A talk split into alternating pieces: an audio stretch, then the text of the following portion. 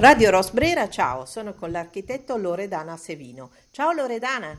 Buonasera Rosanna. Eccoci qui sì. nel nostro momento donne architette, architetti, eh, c'era anche un dibattito recentemente su FB su questa faccenda, architette, architetta, io mi sono sempre eh, dichiarata dicendo che non ci ho mai fatto caso e non mi cambia molto l'esistenza chiamarmi in un modo o nell'altro.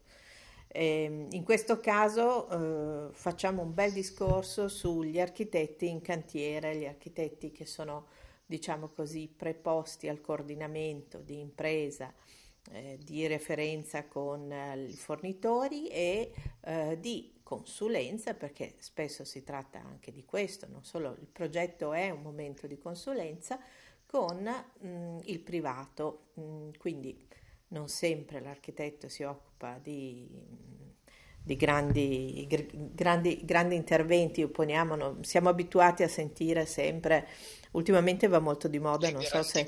Esatto, non so se hai sentito, io faccio una piccola polemica, ma non vuole essere polemica nei confronti dell'architetto in questione, sembra che ci sia solo Ratti eh, non, c'era stato il momento che c'era solo Boeri, il momento che c'è solo Fuchs e eh, non so il numero di architetti che ci sono in circolazione in Italia, però in effetti una volta intervistavano sempre Gregotti, poi dopo si intervistava sempre Piano e, ehm, e poi vabbè nell'interior design non ne parliamo, c'erano sempre quei 4-5. Noi invece ci siamo preposte un, un'idea con questa chiacchierata che comincia mm, per la seconda puntata, diciamo, è oggi, era cominciata la settimana scorsa, di parlare di quelle casistiche, di quei mm, gli argomenti. Di cose più pratiche. Sì, diciamo di quelle cose che capitano e uno non ne sa a sufficienza, anche solo per affrontare la spiegazione o dell'architetto progettista o del tecnico. Nella fattispecie Loredana, facendo una chiacchierata con Stefano, che poi dirà lei chi è, eh, mi ha proposto un bellissimo tema che è quello delle perdite, delle perdite, l'acqua quando perde. Delle micro Le micro perdite, ragazzi, è un tema non di nicchia, perché è molto diffuso in realtà, ma poco argomentato. A te Loredana? Eh, allora, la settimana scorsa abbiamo toccato l'argomento perdite non tanto eh, riferito allo spreco eh, sostanzialmente, non tanto quella che avviene all'interno della pro- nostra proprietà che sembra una cosa banale, quanto quelle diciamo della rete idrica dell'acquedotto. Eh, però su quella eh, noi, se non a livello politico, eh, purtroppo poco ci possiamo fare. avendo parlato cioè, diciamo che non sapendo bene di cosa parlare, oltre quello già eh, più o meno frutto della chiacchierata della settimana scorsa, ho chiesto consiglio, e più che un consiglio, un suggerimento a Stefano, che è un bravissimo eh, impiantista, che quando lavora usa forse la testa più di altre persone, perché eh, oltre a all'esecuzione del lavoro a, de- a regola d'arte, eh, elargisce consigli eh, e, e, soprattutto spiega il motivo di, di alcune interventi. scelte, e, e, anche, anche progettuali. E oggi mi ha suggerito, cioè a suo avviso, uno dei problemi eh, dei grandi problemi che eh, portano la, al consumo, alla perdita e quindi alla dispersione di, di un bene prezioso quale l'acqua sono le microperdite alle quali nessuno fa caso se non quando i sanitari iniziano ad ingiallirsi e, e sostanzialmente avere un aspetto poco gradevole. Diciamo che la preoccupazione è più per il sanitario non più bello che per il problema dell'acqua e quindi lo sciacquone, il rubinetto che perde.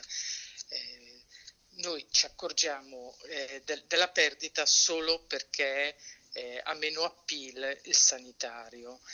Queste microperdite, le più gravi, quelle che portano una maggior dispersione, sono solitamente le cassette dei vasi quindi la, sia quella a passo rapido che la cassetta pulsante, ma addirittura c'è un consumo di qualche litro d'acqua al giorno e, e questo va comunque a, a produrre eh, a parte consumi maggiori anche delle spese da sostenere superiori a, al solito e ci accorgiamo poi in bolletta o andando a vedere il contatore dell'acqua eh, quanti metri cubi d'acqua consuma. Mi senti? Sì, ti sento bene e mi chiedo, ma ehm, un individuo, a parte il fatto di guardare dentro il water, vedere se si ingiallisce e via dicendo, quando è che gli scatta l'allarme e dice beh va, chiamo la persona per fare la verifica e poi che cosa si deve aspettare per la verifica?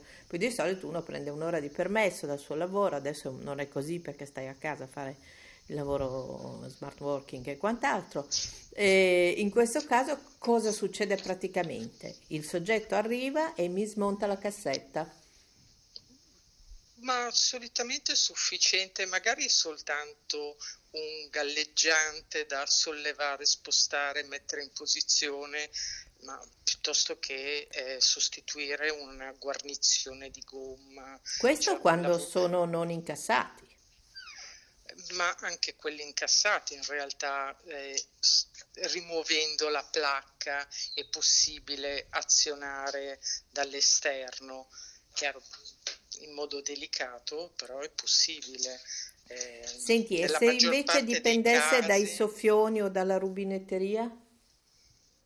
Eh, anche, cioè, diciamo che l'effetto, vabbè, forse diventa più semplice perché si sente il ticchettio della goccia, l'effetto eh, finale è sempre quello del, eh, del lavabo piuttosto che del bidet o del piatto doccia, sempre umidiccio e lì eh, magari è solo questione di, vabbè, una delle cose fondamentali è controllare, non so, nel soffione della doccia, sostituire la guarnizione o semplicemente il soffione, che è una cosa che manualmente si riesce a fare anche da soli. Senti, cioè, le tubature sotto il lavello?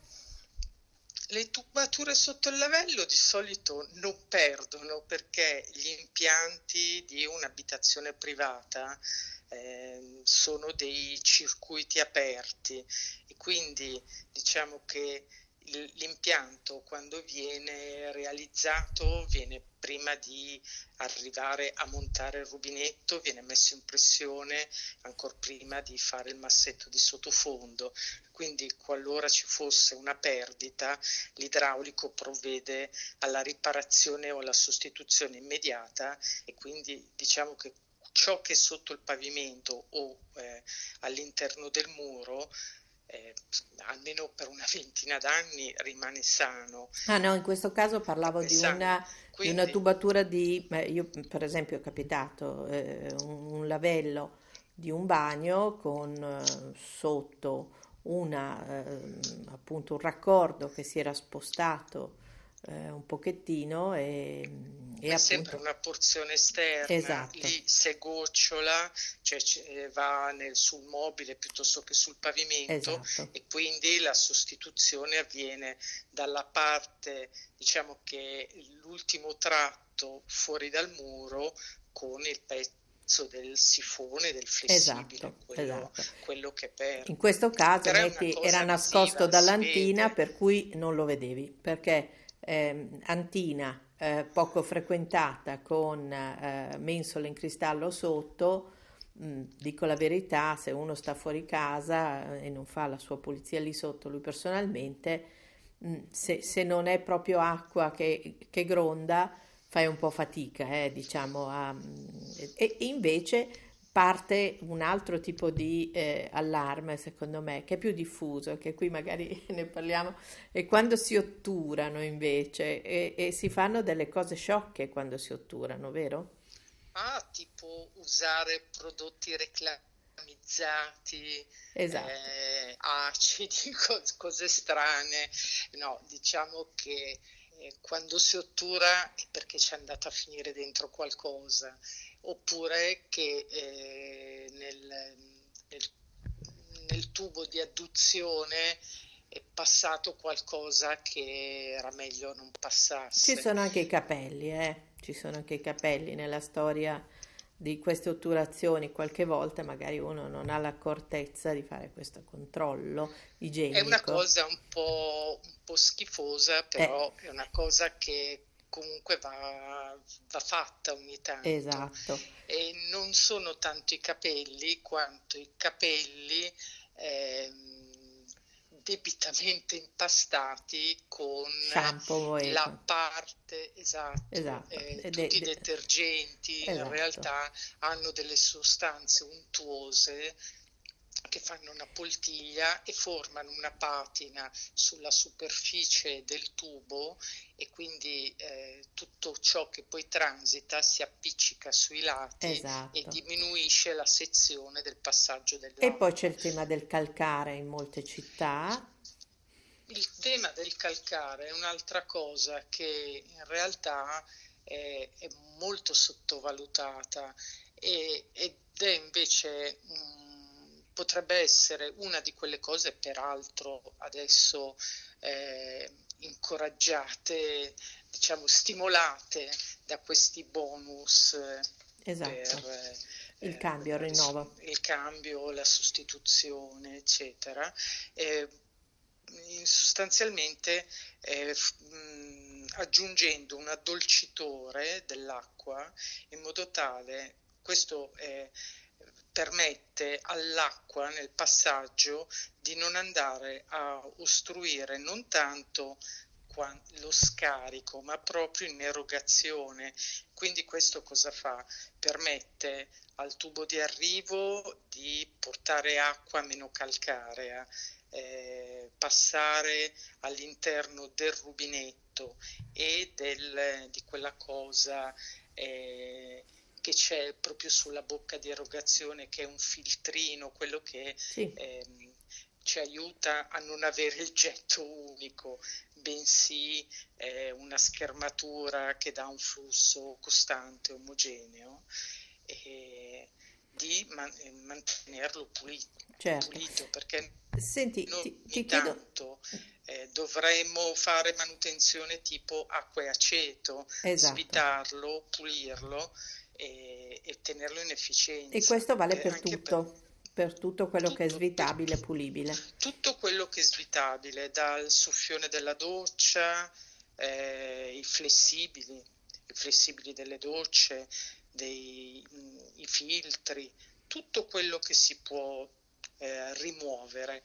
Diciamo che il calcare è come questo è un esempio che mi ha fornito il Fido Stefano, eh, di immaginare il calcare come eh, il colesterolo. A me viene cioè... in mente anche il tartaro, eh, così almeno abbiamo fatto tutto l'abaco delle possibili schifezze e siamo come i bambini che ci prendono no, gusto a citarle. Se, tubo, se attraverso il tubo eh, è tutto pulito, eh, senza, senza, ostacoli, è tutto più fluido, così come nel nostro sangue. Certo. Il corpo, il sangue, è, diciamo che il sangue della casa è l'acqua. Senti, no, non è il momento, però parliamo anche della presenza e dell'utilizzo dei eh, climatizzatori, ne parlavamo prima. Eh, il climatizzatore è una di quelle cose che va a manetta d'estate, si può usare anche d'inverno.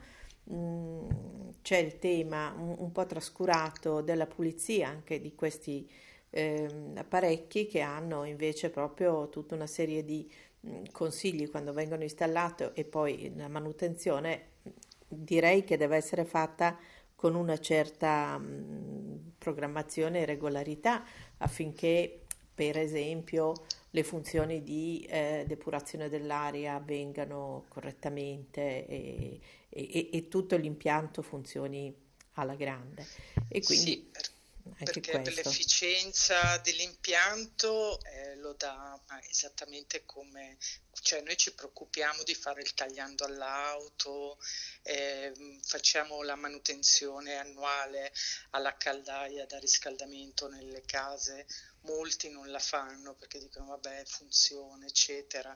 E tanti eh, in realtà farebbero anche a meno di farla se non avessero lo spauracchio dei controlli Eh, ecco, questa è una cosa proprio barbara, barbara nel senso di un po' incivile, mh, mm, quella di non avere la pratica e la prassi di mantenere le apparecchiature domestiche, no? ci metto anche la caldaia nelle apparecchiature domestiche mm, e, e, e, in più molti non sanno neanche usarle eh, con correttezza, anche queste, no? ci si limita un po', le, le istruzioni di una caldaia non si guardano, si pigia il bottoncino e quando succede qualcosa molto spesso ci si dimentica di quello che si era preso all'installazione della stessa e, ehm, e senza essere dei maniaci però ci sono dei, dei segnali anche qui no? che dicono che qualcosa non va.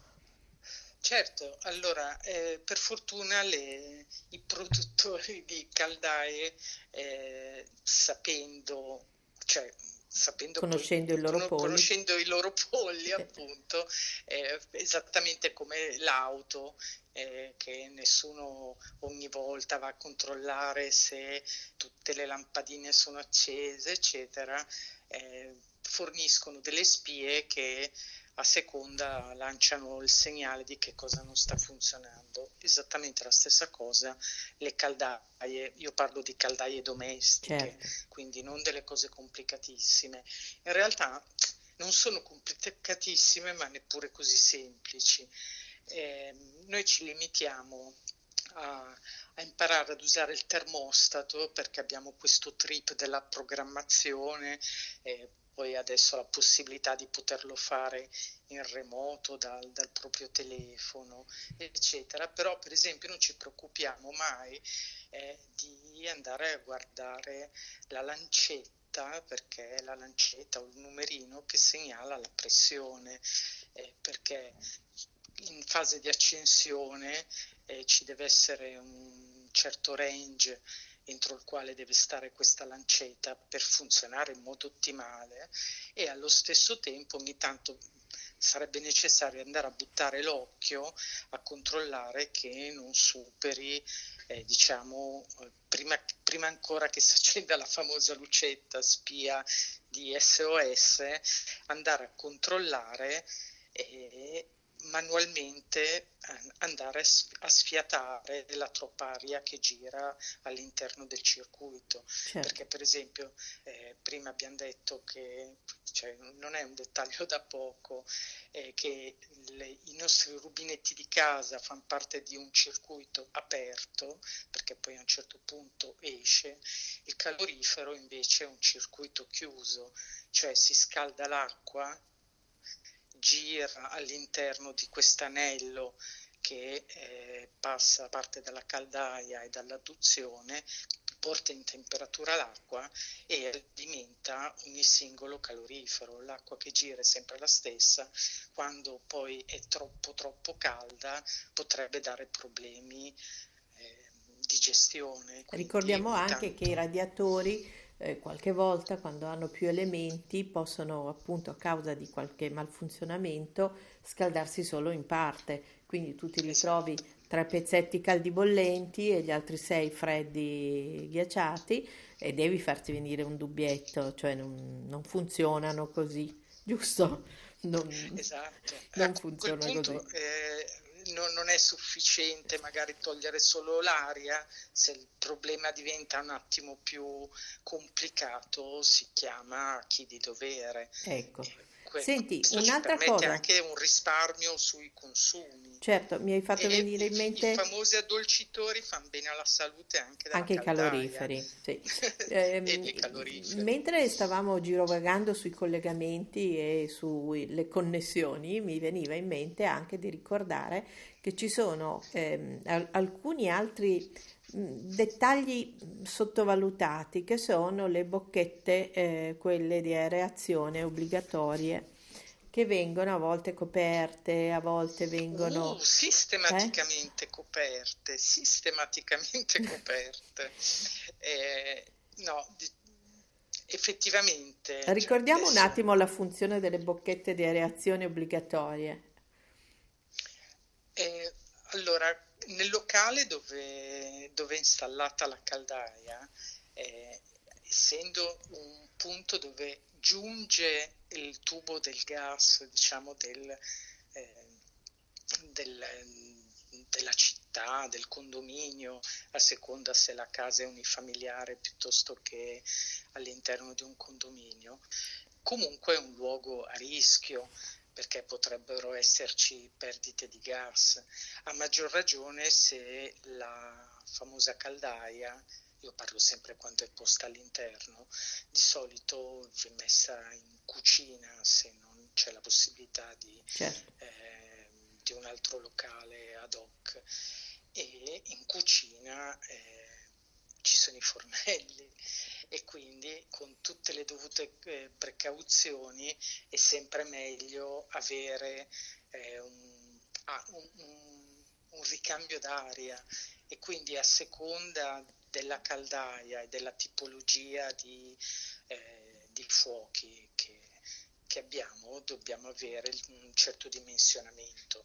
Cioè, ehm, è vero che ormai eh, tutti i fornelli, ormai più o meno li abbiamo tutti con eh, delle sicurezze, che se la fiamma si spegne automaticamente si chiude il gas, però eh, siccome sono delle macchine, sempre per questa nostra abi- cattiva abitudine di non manutenerli, avere, esatto, eh, c'è, c'è, il rischio di eh, avere un'intossicazione quindi è chiaro che se abbiamo il foro della dimensione idonea andiamo a ridurre almeno per la nostra salute certo. e anche quindi, per esplosioni. Esatto, anche per gli altri, quindi no, non ci si mettono davanti le bottiglie, non ci si mettono davanti altri uh, attrezzi tipo la, la, la, i contenitori della raccolta differenziata, insomma non è cosa da fare.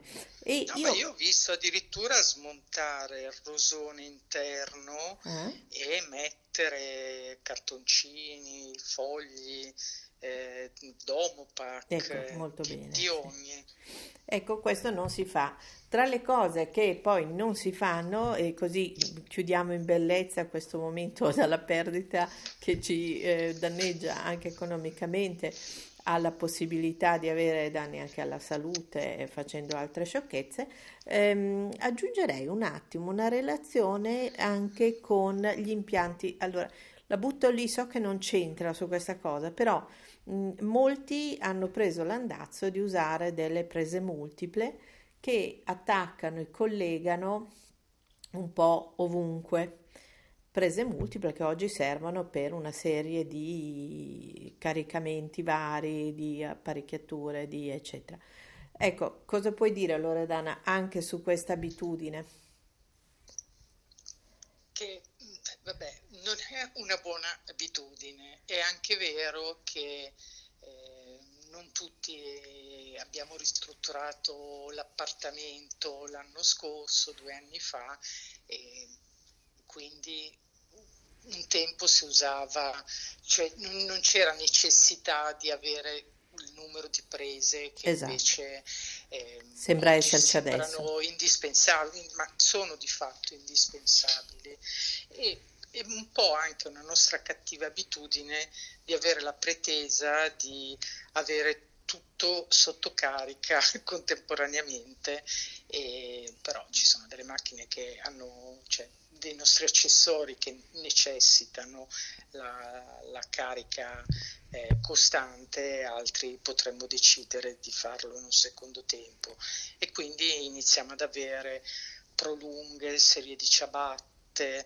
eh, raccordi, eh, non va bene. quando ci accorgiamo che non va bene, a parte quando eh, capita l'evento disastroso che salta tutto, eccetera. Però basta andare con le manine, toccare tutte le nostre prese e sì, cioè, al tatto si sente che sono surriscaldate. E poi va detto la... anche una cosa, che una volta si acquistavano con un po' meno disinvoltura prodotti non certificati. E ehm, adesso invece è un po' la prassi, no? Quindi la certificazione è andata un pochino a farsi benedire, non la si guarda più, si, si va a guardare il prezzo eh. si bada più al prezzo, all'accessorio trovato sul sito online, al prezzo diciamo Mm, che D'ingaggio, sembra dico quasi io, sì. peccato, mm. sembra quasi peccato lasciarglielo, Eh, sì. assolutamente acquistarlo e farne uso, eh, dovremmo stare un attimo più attenti e Senti, e soprattutto anche, più e anche attenti a, a dosare bene ciò che, che proprio necessita certo. eh, di tenere sotto carica Senti Loredana, può- io si può fare in un secondo tempo. ti chiederei di, di chiudere su una premessa per la prossima puntata che riguarda invece tutto il discorso, anche sempre minimo, eh, minimale, della scelta della- dell'illuminazione, eh, quella basica, quindi proprio quella che si sa che si userà. Eh, ce ne sono di impianti che hanno un po' questa valenza, no? Queste parti anche della casa che ce l'hanno, sono un po' sottovalutate, magari a volte si fanno non, non abitiamo tutti in città, però magari adesso che c'è stata la, la rivalutazione del tema balcone, ci troviamo a non avere l'impianto che prevede una luce sul balcone piuttosto che un impianto per l'erogazione appunto dell'acqua per bagnare due, due vasi. Ecco, magari nella prossima puntata cerchiamo anche di dire un po' come, dato un impianto di partenza, si può aggiungere qualcosa che renda più confortevole eh, l'utilizzo. E poi magari parliamo anche delle lampadine e del meraviglioso mondo delle lampadine e delle luci, perché abbiamo, forse non so se era con te che parlavo del LED, del, no, forse con qualcun altro parlavo del LED e della meravigliosa luce che fanno alcune lampade, però appunto eh, luci e ombre in tutti i sensi di, di questo tipo di eh, apparecchi di, così, co- coi, coi quali abbiamo una nonchalance sia nell'acquisto che nell'utilizzo. Ma soprattutto nell'acquisto, perché al momento dell'acquisto dovremmo, cioè diciamo che l'acquisto dovrebbe essere mirato a- all'uso e quindi dovremmo sapere, cioè co- andando ad acquistare la lampada e, e oltre, oltre al corpo illuminante, proprio la lampadina in sé, eh, dovremmo non dire la voglio calda o fredda, ma dire che cosa facciamo in quel locale, a cosa ci serve. Questo ci aiuterebbe, aiuterebbe il venditore a venderci il prodotto giusto e soprattutto noi a non avere problemi poi nell'utilizzo. Senti, io ti ringrazio, ringraziamo anche Stefano, diciamo anche il suo cognome. Ringraziamo soprattutto Stefano. Cognome? E io purtroppo il cognome non l'ho memorizzato eh. perché come cognome uso il nome della società Che la e possiamo dire?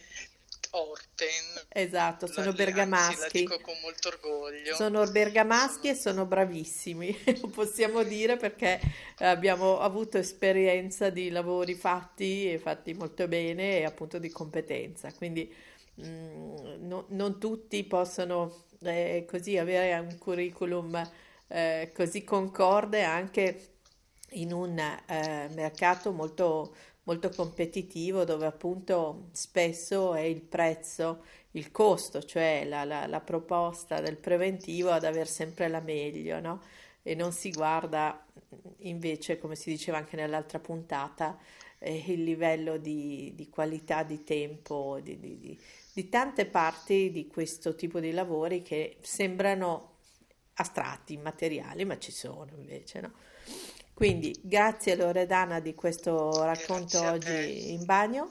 E Eh, ci sentiamo lunedì per esatto, accendere, domenica, scusa, per eh, esatto, luci. esattamente. Con Loredana Sevino, Radio Rosbrera. Ciao.